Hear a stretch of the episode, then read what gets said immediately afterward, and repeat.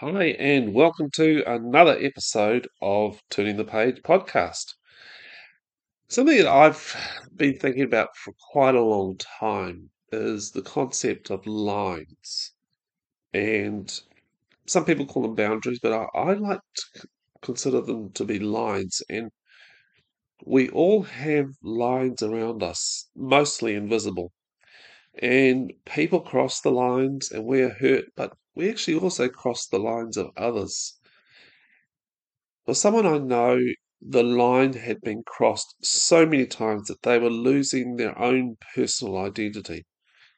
Bullies, thugs, robbers, and thieves had crossed over into their personal space uh, so many times that there seemingly there was like nothing left of who they were. They felt like they were simply someone else used for their pleasure, a punching bag, a toy to play with, a commodity to be used and abandoned. Lines have been crossed that were never meant to be. They were an object to be used and then discarded. No glory in them, no beauty inside. They were impotent of purpose, much like a speck of dust on the corner. For them, it felt much like this account from an abuse survivor that I found when I was writing uh, quite a big essay back when I was doing my theology degree. This is what this person said. I always felt that I was like a sort of Martian. I wasn't from this planet. I was never meant for this earth. And I was, I was waiting to die, basically just waiting for the day. I was waiting to die. And I couldn't relate to anybody I felt so inferior and all the negative things, you know, so unworthy or not worthwhile without value. And nobody would want to know me anyway, and things like this. Then you can find the reference in the show notes or on the website. But for someone, for, for people that I've known, uh, this abuse had started as a child, but it was still being played out kind of in the whispers of today. Look, I, I don't think there is anything more harmful to the core of a person's existence than to be used as an object for others' gratification, to be treated as something less than human. To be dehumanized is, dep- is to be deprived of human characteristics or attributes, to be made inanimate and to be treated as an object. The other is used to vent one's anger, to play at one's fantasies, to rob, steal, and destroy. The other is no longer someone made in the image of God. They are now someone to be used, abused, and left for dead. The outcome is traumatized people. You know, this sounds a very hard podcast, but I think all of us, at some stage in our lives, we've had experience of having a line crossed.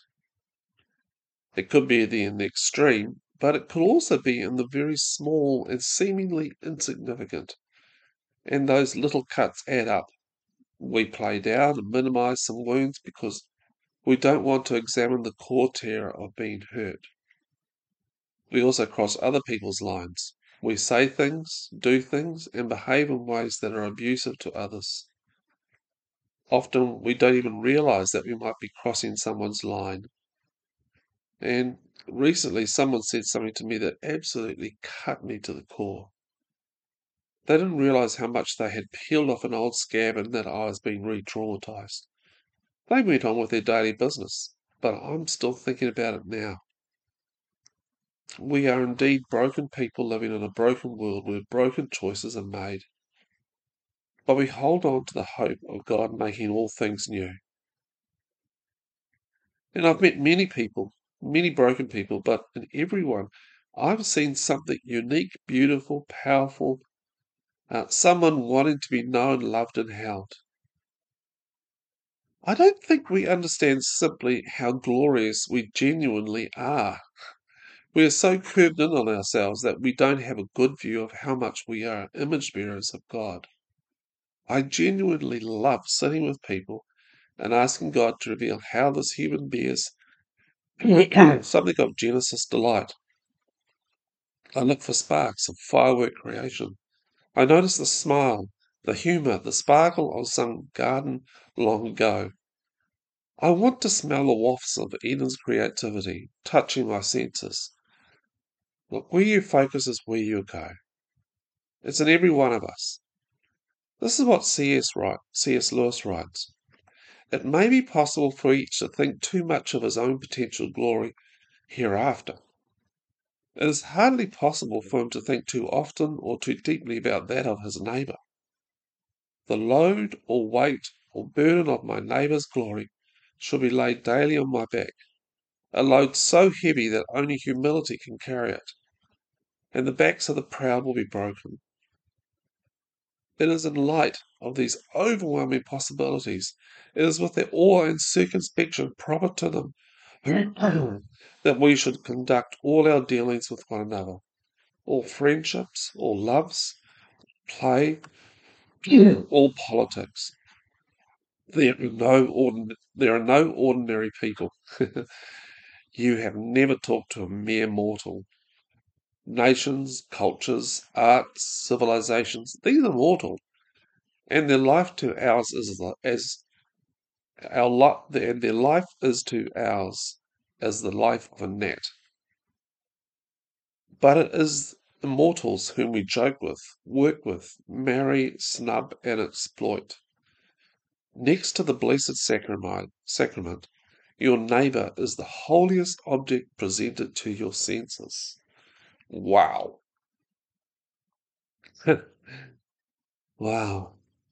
What would change in you if you were to see your neighbour as a holy object, someone of God's divine creative expression, and then looking into the mirror and seeing yourself as a holy object, someone who has infinite God beauty and presence radiating out of your being. Impossible, you may well say.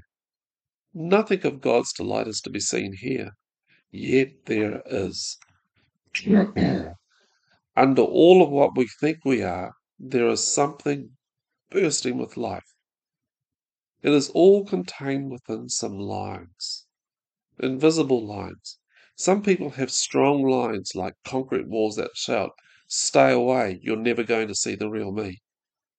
Others have tissue thin lines that seem to be not there at all, and people ignore them.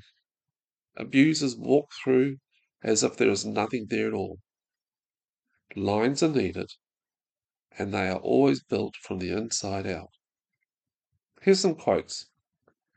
There are no little people in God's sight, so there are no little places. To be wholly committed to God in the place where God wants him or her, this is the creature glorified. This is the way of the Christian. He or she should choose the lesser place until God extrudes him or her into a position of more responsibility and authority. Francis Schaeffer. Internalized or toxic shame lethally disgraces us to the point where we have no limits or boundaries. John Bradshaw. Can my world ever be rebuilt? Do I have value? Can I be useful again? Is there life after failure? My answer is yes. That is what grace is all about. Marvelous, forgiving, healing grace says that all things can be new. Gordon MacDonald. Tell Moses, Zechariah, and Elizabeth, and St. Paul that the broken world experience is an addendum, an add on to life. Tell them that pressure, failure, and embarrassment are not part of the, hum- the course of human development and maturation. They simply won't agree. They will say that sorrow, pain, and stress are the graduate school of godly character and capacity if people are willing to enroll. The problem they may suggest is that this school has too many no shows and dropouts. Gordon MacDonald. In pain, failure, and brokenness, God does his finest work in the lives of people. Gordon MacDonald. If the church has a future, it is with it is a future with the poor in whatever form. Henri Nouwen. Brokenness is a condition, one that is always there, inside, beneath the surface, carefully hidden for as long as we can keep a facade in place. We live in brokenness. We just don't always see it, either in ourselves or others. Larry Crabb. A central task of community is to create a place that is safe enough for the walls to be torn down, safe enough for each of us to own and reveal our brokenness. Larry Crabb. Here's some questions. Where have lines been crossed in your life? Where have you crossed others' lines? That's two.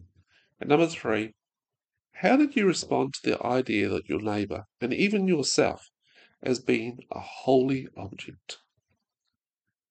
Love to hear from you. Either leave a comment down in the uh, comments to this post, this blog uh, podcast, or send me an email. Love to get emails from my readers and listeners. It's barry at turningthepage.co.nz. If you want to read this um, post, it's all in the uh, show notes, or you can come over to the website turningthepage.co.nz and read it there. Until then, uh, until next time, consider yourself your holy object. H O L Y. okay, thanks for listening. Until next time, grace and peace.